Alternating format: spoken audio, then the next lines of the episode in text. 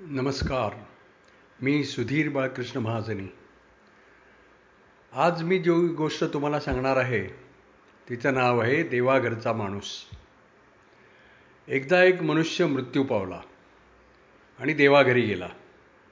देवाघरी गेल्यानंतर देवाने त्याला सांगितलं की ये तू दम दमला असशील जरा विश्रांती घे जलपान कर मग आपण जरा फिरून येऊ. त्याप्रमाणे त्या माणसाने विश्रांती घेतली जलपान केलं आणि देव त्याला फिरायला म्हणून घेऊन गेला. फिरायला म्हणजे काय? देवाला त्याचा जीवनमार्ग दाखवायचा होता त्या माणसाचा.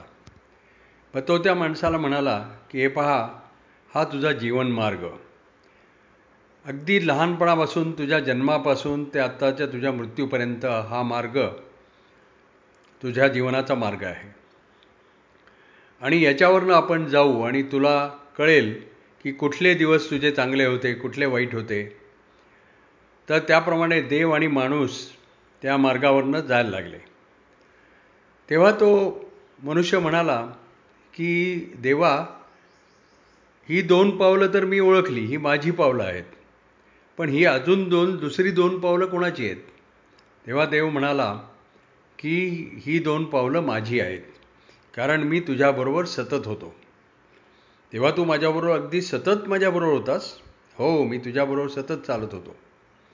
हे पहा हे तुझे आनंदाचे दिवस होते हे तुझे दुःखाचे दिवस होते असं करत करत देव त्या माणसाला घेऊन चालला होता. एका ठिकाणी आल्यानंतर त्या माणसाला फक्त दो एकाच माणसाची पावलं दिसली. मग तो देवाला म्हणाला की देवा तू तर खरा आहेस हां. हा माझ्या जीवनातला अतिशय कठीण काळ होता. आणि ये नेमका याच वेळेला तू मला सोडून गेलास? तेव्हा देव त्याला म्हणाला की ही दोन पावलं आहेत ना ही दोन पावलं तुझी नाही आहेत ही माझी पावलं आहेत. कारण तो काळ इतका कठीण होता की तुला चालणंही अशक्य होतं. म्हणून मी तुला माझ्या हातावर उचलून घेतलं होतं आणि तुला उचलून घेऊन मी पुढे चाललो होतो.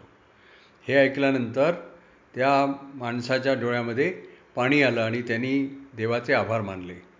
सारांश देव आपल्याबरोबर नुसतंच चालत नसतो तर आपली सतत काळजी घेत असतो. धन्यवाद.